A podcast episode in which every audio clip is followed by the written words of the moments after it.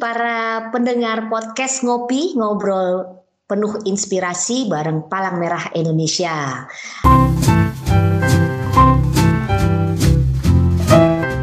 Nah, hari ini kita akan membicarakan mengenai satu tema yang mungkin teman-teman penasaran ini tentang apa ya.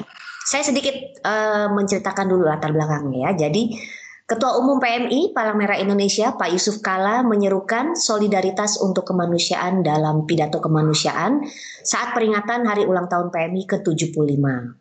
Nah, hal tersebut karena tahun 2020 memang menjadi masa yang sulit, tidak hanya bagi Indonesia, tapi juga negara-negara di dunia karena adanya pandemi COVID-19.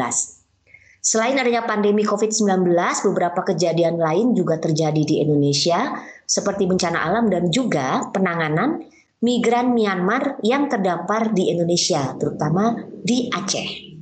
Meskipun di masa sulit tidak mengurangi semangat para relawan PMI untuk membantu sesama atas dasar kemanusiaan. Nah, podcast Ngopi PMI episode 7 kali ini kita akan mengangkat kisah para relawan PMI di Lok Semawe yang membantu para migran Myanmar yang terdampar di pantai Ujung Balang Lok Semawe Aceh. Meskipun para migran itu bukan warga asli Indonesia dan saat ini adalah masa pandemi, relawan PMI tetap setia membantu para migran mendapatkan kehidupan yang layak. Oleh karena itu, di podcast Ngopi hari ini kita akan mengangkat tema kita yaitu solidaritas dan netralitas. Dan bersama kita sudah ada tiga abang-abang kita yang kece dari Aceh. Ada Bang Muhammad Wali selaku Kepala Markas PMI Kota Lok Semawe. Nah, Bang Wali mana nih wajahnya? Bisa di on videonya Bang Wali? Ya, halo. Mantap. Halo Bang Wali, apa kabar nih pagi ini? Nah, sehat, Mbak. Sehat, Alhamdulillah. Nah, bersama Bang Wali juga ada Bang Rozi Noval dari Layanan Pemulihan Hubungan Keluarga. Halo Bang Rozi. Siang, Mbak. Siang, uh, mantep. Sekarang yang ketiga ya, kita juga kedatangan sudah ada Bang Khalid Alfandi yang melakukan layanan dukungan psikososial di Aceh nih, di Lok Semawe. Halo Bang Khalid. Nah, Bang Khalid nih coba di on nih videonya. Mantap. Masih unmute? Sip. Apa kabar Bang Khalid? Alhamdulillah baik. Alhamdulillah semua dalam keadaan sehat ya.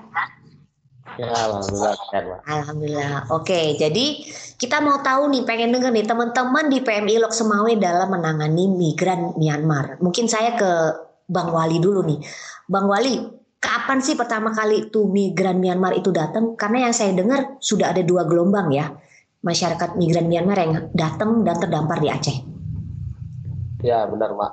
Jadi untuk pertama kali itu kita dapat laporan dari tanggal 24 Juni bahwasanya ada yang diduga migran itu masih di perairan, masih di laut. Jadi tanggal 24 Juni kita udah udah dapat kabar, cuman kita belum tahu tepatnya itu di mana. Pas baru tanggal 25 Juninya itu kita dapat kabar lagi mereka sudah sampai tapi di, masih di perairan Aceh Utara. Ya. Jadi untuk grup yang pertama itu tiba di di, di Aceh sekitar tanggal 25 Juni itu. Oke. Kalau yang kedua itu bulan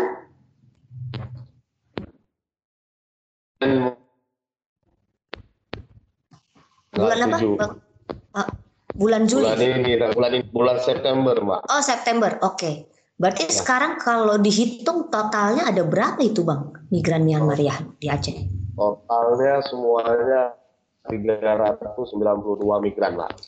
392 ya. Wow, luar ya. biasa.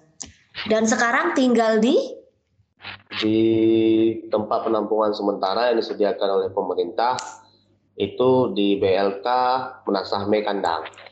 Semua ada di sana ya? Semua di sana, Mbak. Oke. Dan sejak awal migran hadir, PMI sudah melakukan pelayanan di sana, sudah membantu. Sejak mereka belum tiba di daratan, PMI sudah sudah sudah standby dan siap membantu mereka.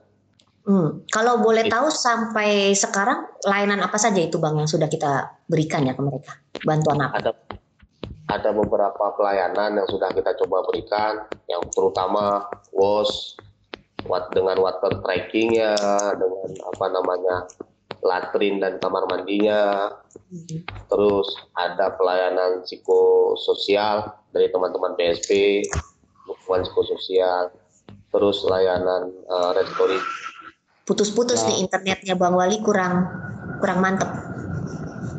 Halo, cek. Ya, tes tes. Oke. Okay. Gimana gimana Bang Wali? Ha? Uh, jadi pelayanan yang sudah kita berikan itu ada beberapa macam. Salah satunya itu WOS, terus hmm. apa namanya RFL, terus dukungan psikososial dan pelayanan ambulan serta kesehatan. Oh, cukup lengkap banget ya. PMI di sendiri atau ada lembaga lain nih, Bang Wali? Lembaga lain juga ada ikut, Mbak. Seperti seperti apa tuh dan berapa banyak nggak? Banyak, lumayan banyak sih di awal, Mbak. Di awal lumayan banyak. Jadi kita sebutin, Mbak gitu. Gak usah deh kalau gitu. di awal di awal lumayan banyak, tapi sampai sekarang PMI aja atau masih ada yang lain nih? Uh, di awal-awal cukup banyak yang terlibat Cuman makin ke sini itu makin sedikit, makin sedikit. Tinggal instansi-instansi yang memang khusus buat menangani uh, pengungsian gitu. Salah hmm. satunya mungkin badan-badan internasional dan ada sebagian lembaga-lembaga nasional yang memang masih terlibat. Oke oke. Dan sekarang kan juga lagi pandemi ya nih Bang Wali nih. Itu gimana tuh penanganan teman-teman di lapangan? Ada rasa takut khawatir atau mungkin ada pemeriksaan kesehatan rutin buat mereka? Kalau rasa, rasa takut itu Ah, putus lagi nih Bang Wali. Tes tes belum ya. Coba Bang Rozi, bagus suaranya nggak nih? Halo Mbak. Ah, Bang Rozi nih. Kita ke Bang Rozi dulu kalau gitu. Bang Rozi, di masa pandemi ini gimana uh, pelayanan kita? Ada rasa takut nggak sih atau khawatir? Atau emang ada pemeriksaan rutin sih di mereka? Uh, kalau untuk mereka sih memang uh, setelah dipindahkan ke tempat penampungan sementara ini, memang ada dilakukan beberapa tahap pemeriksaan kesehatan Uh, terus uh, kita pun juga ketika memberikan pelayanan tetap mengutamakan uh, kesehatan dan keselamatan dengan menggunakan pakaian uh, uh, yang bisa melindungi kita. APD ya, tetap gunain APD ya. Seperti menggunakan Oke. Okay. Uh, kemudian kan nih Bang Rozi kan di bagian pemulihan hubungan keluarga. Mungkin sedikit diceritain ini layanan seperti apa sih pemulihan hubungan keluarga? Kalau untuk layanan pemulihan hubungan keluarga. Nah, internetnya juga jelek nih Bang Rozi nih. Belum cek, Mbak. Ah, oke, okay. Bang Wali Belum. sudah nongol. Ah, Bang Rozi, uh, suaranya coba diulangin. Nah, sekarang Bang Rozi yang ini. Oke, sekarang kita kembali ke Bang Wali. Bang Wali udah oke belum nih? Udah, udah oke, Mbak. Ah, nah. udah oke. Tadi dibilang sama Bang Rozi juga bahwa teman-teman PMI juga melakukan layanan di masa pandemi ini tetap menggunakan uh, eh, APD ya dan juga protokol kesehatannya juga dilakukan nih. Ya, benar, Seperti Mbak. itu ya. Uh Oke, tadi sudah kan ini migran Myanmar bahasanya beda ya, Bang Wali ya. Itu benar. gimana teman-teman di sana itu berkomunikasi dengan para migran? Awalnya itu kita cukup sulit, cukup kesulitan memahami bahasa mereka, sehingga ya kita pakai isyarat-isyarat aja gitu, Mbak. Hmm. Contoh ingin nyampaikan agar mereka geser ke samping atau pindah ke gedung lain, itu kita paling hanya bahasa-bahasa isyarat saja. Tapi pelan-pelan, pelan-pelan kita coba gali, ternyata dari grup yang pertama itu, itu ada beberapa orang yang memang kurang lebih bisa sedikit-sedikit bahasa Melayu. Gitu. Oh gitu. Ya. Bahasa ya. Melayu, ya, ya, oke. Okay. Lalu bang, ya? Ya, sehingga di awal-awal itu kita kita banyak meminta bantuan dari teman-teman dari migran Myanmar yang yang mampu bahasa Melayu itu, gitu, Hmm. kok bisa ya mereka bisa bahasa Melayu ya Bang ya? Apakah Uh, mereka juga Peng- pengakuan dari mereka mereka ini pernah sempat berada di Malaysia beberapa tahun bekerja dulu ya merantau. Oh, oke. Oke. Jadi kita dalam berkomunikasi dengan para migran dibantu oleh mereka sendiri yang bisa bahasa Melayu ya. Ya, awalnya begitu, Mbak. Ah, oke. Awalnya begitu. Emang sekarang bagaimana? Kalau sekarang lebih sering kita dibantu dengan teman-teman eh, translator dari UNHCR dan IOM. Oh, oke. Jadi ada dua penerjemah di sana.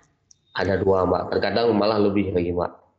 Oh, gitu. Dan mereka tinggal di sana selama penanganan apa pelayanan kita? Ya, Mbak, berganti-ganti mereka. Ah, oke. Alhamdulillah dong ya ber- berarti tidak sekarang tidak ada kendala untuk berkomunikasi dengan para migran ya. Ya, sudah Hmm. kurang, kurang lebih kendalanya sudah berkurang. Oke, oke. Artinya sudah bahasa sudah tidak jadi tantangan lagi. Nah, kalau menurut Bang Wali, ada nggak tantangan apa nih saat ini dalam penanganan migran Myanmar?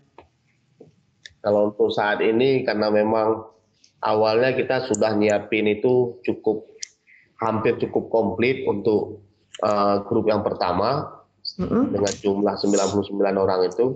mm-mm, Dengan kehadiran grup kedua otomatis tantangannya kita harus mulai dari awal lagi. Mm. Siapin strateginya, contoh mungkin nanti akan dijelaskan oleh eh, Bang Khalid tentang teman-teman PSP yang selama ini sudah mm. buka kelas bahasa. Kalau di grup yang pertama itu perkembangannya sudah ada dengan hadir empat kali lipat hari ini, ya mereka harus mulai dari nol lagi untuk untuk untuk apa namanya mengajarkan kelas bahasa untuk teman-teman yang baru. Jadi salah Kelas satu tantangannya itu begitu, Mbak. Oke, jadi ada kelas bahasa tadi ya bilangnya ya. Iya, ada, Mbak. Itu Bang Halid berarti ya? Iya, yang mengkoordinir. Nah, Bang Halid tuh gimana tuh ada kelas bahasa berarti ada kelas kita mengajari mereka berbahasa Indonesia. Bang Halid masih belum jelas suaranya. Gimana Bang Halid?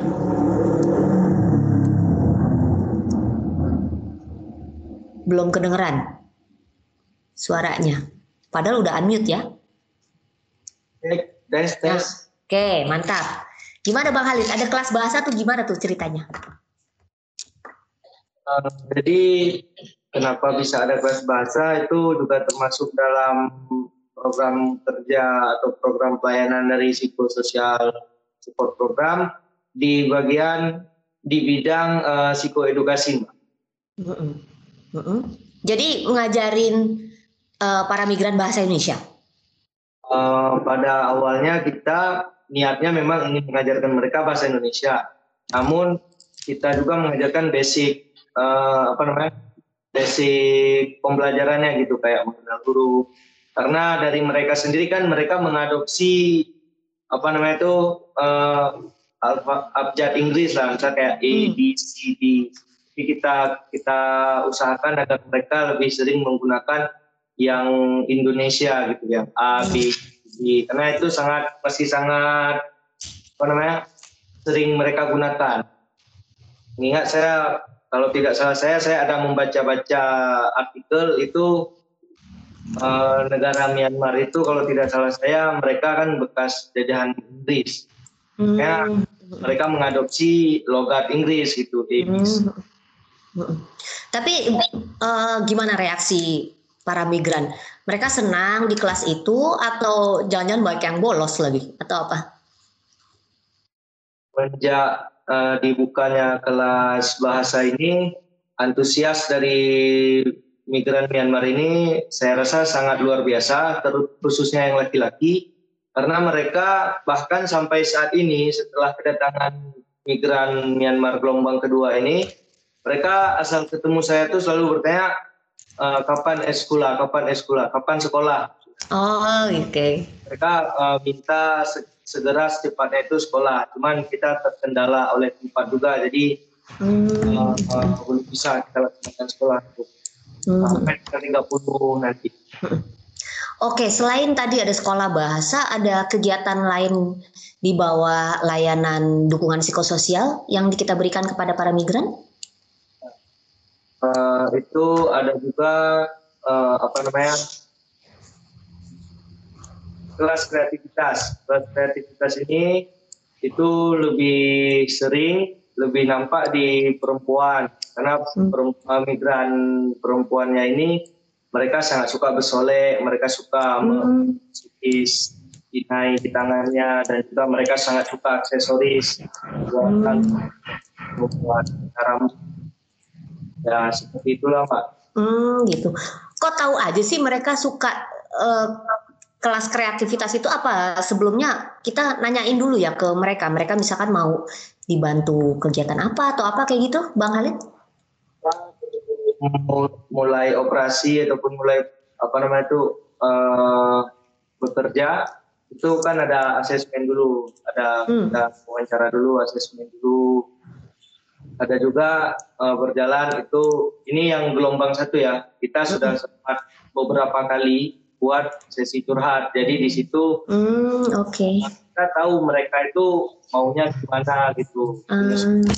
dan lingkungan mereka itu gimana Hmm, hmm. Jadi emang kita tanya dulu ya keinginan mereka apa ya, baru kemudian kita lakukan kegiatan. Kalau anak-anak ada kegiatan khusus untuk anak-anak? anak kalau anak-anak paling kita cuman eh, mengambil waktu mereka itu untuk bermain eh, dan melatih apa ya motorik ya Ah, ya melatih motorik lah seperti main game setiap sore rutin hal itu kan. Eh, menggambar menggambar ya walaupun kadang gambarnya ini mereka sudah menggambar nggak dikumpulkan tapi di dikoyak gitu kan ya harus sabar Menarik tuh kalau anak-anak biasanya kalau gambar ya kita bisa tempelin tuh di mana kan mereka pasti senang tuh kalau ada mading misalkan kayak gitu. Keren banget eh, dukungan psikososialnya Eh, di sana juga ada orang tua juga ada ya, ibu-ibu, anak-anak ya, lengkap ya para migran. Oke. Nah salah satu yang kita berikan juga adalah eh, layanan pemulihan hubungan keluarga. Nih saya ke Bang Rozi ya. Bang Rozi tes suara dulu coba. Ya lo mbak. Nah, mantap. Bang Rozi, ini saya dengar juga kita memberikan semacam telepon gratis ya. Seperti itu. Ya. Bisa diceritain. Itu telepon nanti untuk apa? Mereka nanti nelpon siapa gitu? Bisa diceritain? Ya, jadi eh, salah satu layanan dari Restorasi Pemilihan itu adalah eh, layanan telepon gratis. Itu cara tercepat dalam penanganan migran seperti ini dalam pemulihan hubungan keluarga. Jadi eh, mereka eh, untuk memberikan dukungan eh, psikososial awal eh, terhadap mereka eh, ketika awal pertama sampai kemari itu eh, dengan bisa terhubung dengan keluarga atau orang tercinta mereka untuk dapat memberikan kabar baik tentang keberadaan dan keadaan mereka. Jadi eh, untuk eh, layanan telepon berdasarkan hal seperti itu makanya kita berikan eh, eh, kita prioritaskan utama di awal eh, karena kita anggap ini sebagai eh, kelompok rentan yang eh, yang harus diprioritaskan untuk diberikan pemulihan hubungan keluarga yang bisa terhubung cepat dengan keluarga yang terpisah. Hmm, oke. Kalau dari Bang Rozi, tahu nggak mereka banyak telepon ke siapa gitu? Yang paling banyak itu keluarga, itu ayah atau ibu. Hmm, Eh, oke. opsi opsi pertama mereka itu ayah atau ibu. Kalau memang eh, kita eh, mereka kita berikan eh, eh, apa eh, beberapa pilihan, mereka boleh telepon ibu, ayah, eh, keluarga inti, ataupun mereka boleh telepon suaminya eh, eh, untuk di apa untuk diberikan layanan telepon. Tapi untuk eh, kebanyakan untuk pilihan awal itu adalah ibu dan ayah. Kalau memang eh, tidak terhubung ke nomor yang tujuh awal, baru pilihan kedua itu suami atau abang atau adik mereka. Oke, banyak dari eh, para migran yang apa memanfaatkan layanan telepon gratis ini. Alhamdulillah untuk gelombang pertama dari jumlah 99 orang itu sudah melebihi eh, 50% dari jumlah mereka yang menggunakan layanan kita. Eh, Oke. Jadi karena uh, jumlahnya kurang lebih 61 orang yang menerima layanan kita untuk yang gelombang yang grup pertama. Dan sisanya itu adalah anggota keluarga dari salah satu dari 61 penerima manfaat itu. Karena kita hmm. uh, ambil per uh, keluarga jadi tidak satu orang satu. Hmm, okay. per kelompok keluarga, keluarga. ya. Oke, jadi cukup istilahnya layanan yang favorit ya, yang memang dibutuhkan oleh para migran. Itu setiap hari ada mereka berkontakan ke keluarganya tuh, uh, Bang Rozi. Itu kita buat uh, mereka punya ring waktu dalam satu bulan berapa menit. Jadi oh, okay. uh, uh, dalam satu bulan itu misal kita buat uh, lima menit, itu boleh mereka gunakan dalam sekali pakai itu menghabiskan waktu lima menit atau mereka boleh gunakan dua atau tiga kali untuk memanfaatkan waktu uh, untuk menghabiskan waktu itu dalam sebulan. Hmm. Oke, okay. nah ini bagaimana nih Bang Wali nih uh, melihat kita sekarang kita lihat dari kondisi dari para migran itu ya setelah kita mendapat layanan nih dari awal sampai sekarang kira-kira kalau dari kacamata PMI ini ada perubahan nggak sih di para migran mungkin mereka lebih bahagia, mungkin mereka sedikit lebih betah meski memang pasti nggak akan betah-betah banget ya karena mereka tidak berada di tempat tinggal mereka. Bagaimana Bang Wali PMI melihatnya nih? Oke baik, uh, jadi kalau dari sudut pandang yang sudah kita pantau selama ini itu ya, perkembangan itu dari di mereka itu signifikan. Kalau dari awalnya datang mereka ini masih dalam kondisi uh, lumayan lesu, terus sakit-sakitan. Nah hari ini malah kadang-kadang saya ke sana saya udah agak agak kurang pede gitu karena begitu sampai ke sana mak gantengan mereka ketimbang saya gitu mbak. Tetap ganteng ini kelihatan di layar kok tenang aja bang. Jadi posisinya memang mereka ini udah udah udah dalam kategori kalau saya sampaikan ya cuman tempat tinggalnya saja yang belum normal tapi kalau kalau misalnya kondisi sehari-hari sudah hampir normal 100% gitu Pak. Sudah normal 100% ya. Nah, kalau khususnya untuk grup pertama, kalau grup kedua masih butuh proses. Oh iya, karena memang baru datang ya, baru tiba ya, gitu. Oke, kalau dilihat kira-kira kita tahu nggak sih bang, berapa lama ya mereka bakal ada di Lok Semawe ya? Nah, pertanyaan ini ini kembali lagi menjadi pertanyaan sejuta umat gitu mah. Oh sejuta umat. Aduh. Jadi itu semua termasuk saya, saya juga sudah mencoba beberapa kali bertanya kepada pemerintah. Jawaban dari pemerintah masih sama, yaitu masih juga menunggu keputusan dari pusat bagaimana, juga menunggu keputusan dari pihak UNHCR itu bagaimana, hmm. karena ini menjadi tanggung jawab uh, mutlak sebenarnya itu tanggung jawab UNHCR. Kita hanya membantu secara segi kemanusiaan itu arahan dari pemerintah begitu, Pak. Tapi kalau dari PMI-nya sendiri akan selalu ada di sana sampai migran tidak ada atau ada batasan nih kita untuk PMI Loksmawe-nya? Oke, untuk apa namanya kalau berbicara tentang pelayanan mungkin itu ada jadwalnya. Tapi kalau berbicara tentang kemanusiaan ya kita sudah coba melakukan koordinasi juga dengan dengan apa PMI pusat dengan uh, ICRC versi itu arahan dari kita kita mengadopsi arahan dari Pak JK Pak JK cuma menyampaikan uh, ingat sila yang kedua. Berarti ya itu menjadi pedoman utama kita dalam misi ini gitu Pak. Oke ya. Bisa dibilang nggak ada batasan waktu. Ya. Tapi saya yakin pasti semangat terus nih. Kalau boleh tahu berapa relawan yang diturunkan untuk membantu para migran ini Bang Wali? Di tahap emergensi kita turunkan 29 orang relawan. Itu oh enggak enggak 29 26 uh, orang relawan dan tiga staf. Oke. Okay. Di, saat emergensi. Dan tugasnya bergantian ya, ada shift-shiftnya ya. Oke. Okay. Nah, selama ini mungkin saya ke Bang Halid lagi nih. Bang Halid, uh, dalam dukungan apa psikosos psikososial ada nggak? Mungkin dengar dari migran. Ada pingin kegiatan lain mungkin? Ada masukan dari para migran? Pengen kegiatan apa gitu yang lain? Kalau untuk request dari mereka seperti yang saya bilang tadi kan eh, mereka lebih sukanya ke arah apa kreativitas, merajut, menjahit, membuat aksesori.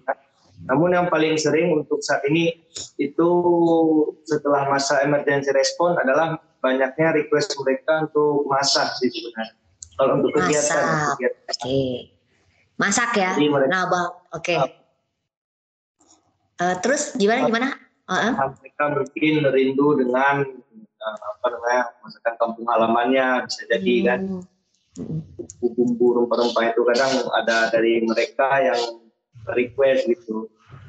Kalau Oh. untuk kegiatan mereka lebih sering masak. Masak.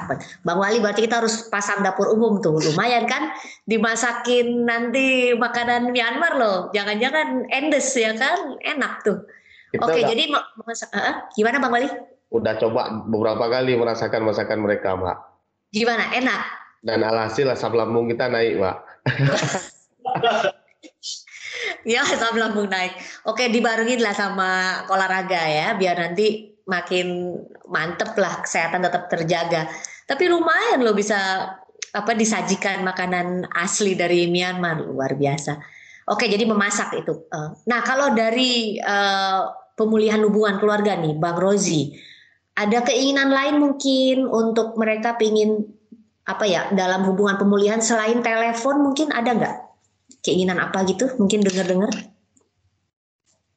Kalau keinginan mereka, Mbak, kalau dari eh, pelayanan restoran pemilihan, mereka cuma mau dipertemukan keluarga.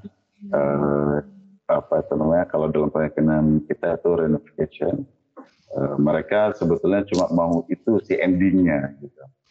Jadi, eh, jadi karena ada beberapa keterbatasan dalam eh, dalam kita memberikan pelayanan. Jadi eh, untuk saat ini eh, masih dalam tahap pembahasan dan tahap diskusi tentang eh, untuk diberikan layanan eh, tracing family ataupun eh, reunification. Hmm. Jadi kalau ingin kalau eh, keinginan terbesar dari mereka adalah untuk dipertemukan Hmm. dan Tapi, dan oke. ya Iya gimana? Lanjut dulu, Bang dan, dan dan itu juga menjadi salah satu eh, apa tuh cita-cita paling besar bagi kita di lapangan untuk dapat memberikan itu. Jadi karena kembali lagi karena beberapa kondisi eh, dan keterbatasan dari pelayanan kita, eh, kita cuma bisa eh, dalam untuk untuk sampai dengan saat ini kita akan masih dalam tahap diskusi eh, bersama eh, ICRC, PMI pusat dan eh, UNHCR untuk bisa memberikan layanan reunification. Hmm, hmm, hmm. Tapi kita ada video call nggak kan? Lumayan Iya. ya. Ada tuh video call ya. Ya, kemarin eh, Lebaran, Lebaran Idul Adha, Hmm. Eh, kemarin kita berikan layanan video call. Karena itu pun sudah masuk bulan kedua mereka di sini. Eh, jadi sudah sudah sudah masuk ke dalam tahap memberikan layanan eh, di bulan kedua. Jadi bertepatan dengan waktu Lebaran. Jadi mereka, jadi dari teman-teman PS, eh, PSP ada buat kelas curhat. Jadi mereka eh, sampaikan ke teman-teman di tim PSP untuk eh, kami mau eh, mau dong diberikan lagi eh, untuk bisa ber, ber, ber- berbincang lagi dengan keluarga. Tapi ini jangan cuma video, eh, jangan cuma eh, telepon, tapi kalau bisa video call. Apalagi ini mau Lebaran. Kalau karena biasanya Hmm. kalau Lebaran di kampung kita seperti ini seperti itu. Mereka curhatnya ke tim teman-teman PSP. Jadi eh, dari alasan itu kita berikan eh, layanan video call karena dari permintaan mereka juga yang disampaikan melalui Oke, alhamdulillah ya minimal ada ada telepon, kemudian ada video call ya kan. Memang mungkin masih sulit ya kita untuk mempertemukan ya, karena juga pasti eh, PMI harus menggandeng lembaga lain tuh Bang Wali tuh kalau emang harus ada pertemuan-pertemuan seperti itu. Tapi ya alhamdulillah nih kayak kalau saya melihat layanan yang kita lakukan juga sudah cukup ya eh, dan sesuai dengan kebutuhan atau sesuai juga dengan keinginan atau harapan dari teman-teman migran.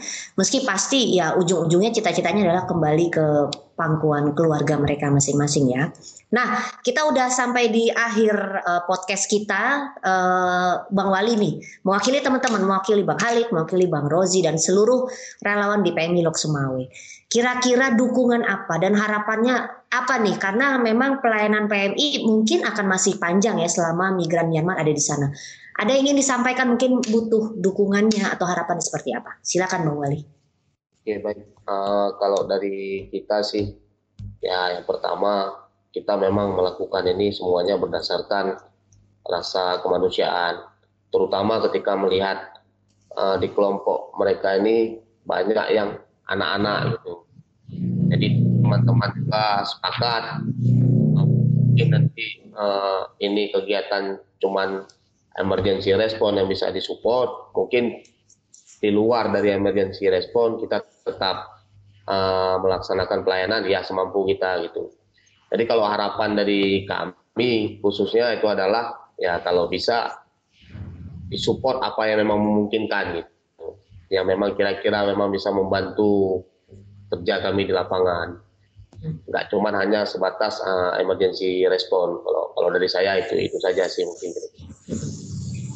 Oke, mungkin Bang Halid ada harapan nggak untuk mendukung masak-masaknya atau yang lain nanti kegiatannya? Dan suaranya Sama. belum keluar. Oke, bisa diulang Bang Halid? Ya, oke, monggo. Ya, kalau harapan dari saya sih uh, lebih kurang sama seperti yang dikatakan oleh Kang Acap. Uh, cuman di sini kan kita sama-sama ingin agar se semua operasi ini kan selesai dan berjalan dengan baik. Besar harapan juga, saya gini loh, kita bisa sampai mengembalikan mereka itu ke keluarganya gitu, memulangkan mereka ke keluarganya. Itu sih yang paling, nah, kepinginnya kalau saya pribadi sih. Oke, kalau Bang Rozi ini gimana Bang Rozi? Mungkin ada harapan-harapan tertunda atau ingin yang disampaikan?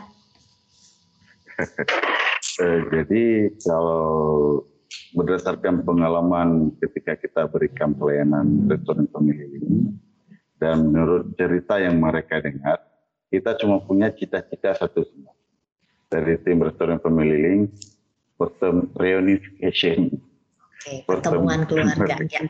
Uh, jadi itu harapan yang paling besar uh, dari kita semua yang ada di lapangan atas nama Palang Merah Indonesia itu adalah satu hal yang menjadi uh, cita-cita ataupun harapan yang terbesar uh, dalam dari semua pelayanan yang kita berikan.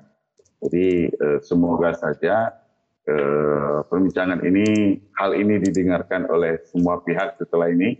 Semoga eh, ya. Untuk sama-sama kita berikan semaksimal mungkin layanan dan semampu mungkin eh, dari segala eh, fasilitas dan kekuatan yang kita miliki.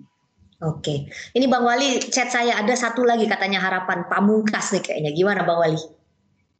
Ini harapan yang paling besar, Mbak. Saya juga harapan saya itu saya juga pengen ketemu dengan pahlawan-pahlawan behind the skin.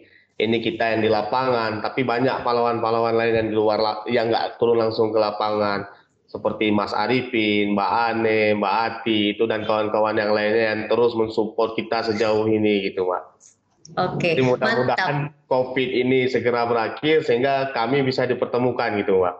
Oke, kok ngeri ya ngomongnya pahlawan. Kalau pahlawan kan itu sudah nih, saya sensor ya saya nggak nyebut. Pejuang-pejuang kemanusiaan pokoknya ya. ya. Oke. Oke. Okay. Uh, eh, semoga sih abis ini teman-teman juga bisa mendengar ya podcast kita nanti yang akan juga tayang di Spotify dan YouTube uh, Palang Merah Indonesia. Oke, okay, terima kasih banget nih Bang Wali, Bang Khalid dan Bang Rozi nih atas kerja keras, upaya-upaya pelayanan kemanusiaan yang dilakukan oleh teman-teman PMI Lok Semawe. Salam hormat saya buat teman-teman relawan di seluruh PMI Lok Semawe. Terus jaga kesehatan dan jangan lupa protokol kesehatan harus tetap dilakukan ya dalam kita uh, melakukan layanan karena memang musim pandemi ini masih berlangsung. Oke, terima kasih. Nah, demikian pendengar podcast Ngopi, ngobrol bareng penuh inspirasi Palang Merah Indonesia. Tadi baru saja kita mendengarkan cerita pengalaman hebat dari upaya-upaya kegiatan kemanusiaan yang dilakukan oleh PMI Lok Semawe dalam membantu migran Myanmar. Sesuai dengan tema kita ya, solidaritas. Kita punya tema besar uh, dalam peringatan HUT PMI 75 tahun ini hingga akhir tahun nanti kita akan terus mengangkat dalam satu tahun, mohon maaf. Solidaritas untuk kemanusiaan dan sudah diperlihatkan oleh teman-teman dari PMI Lok Semawe, mereka melakukan uh, solidaritas dan netralitas. Jadi tidak melihat apakah mereka itu warga negara mana, usia berapa, warna kulitnya apa itu tidak memang dilihat oleh kami di Palang Merah Indonesia dalam membantu masyarakat yang memang perlu dibantu. Oke, sekian uh, saja podcast ngopi kita dan terima kasih. Uh, sampai jumpa lagi di podcast ngopi berikutnya. Salam. Oke, okay. thank you teman-teman. Ya, Selamat bertugas kembali ya, mantap. Ya. Jangan lupa istirahat. Oke. Okay kasih semuanya.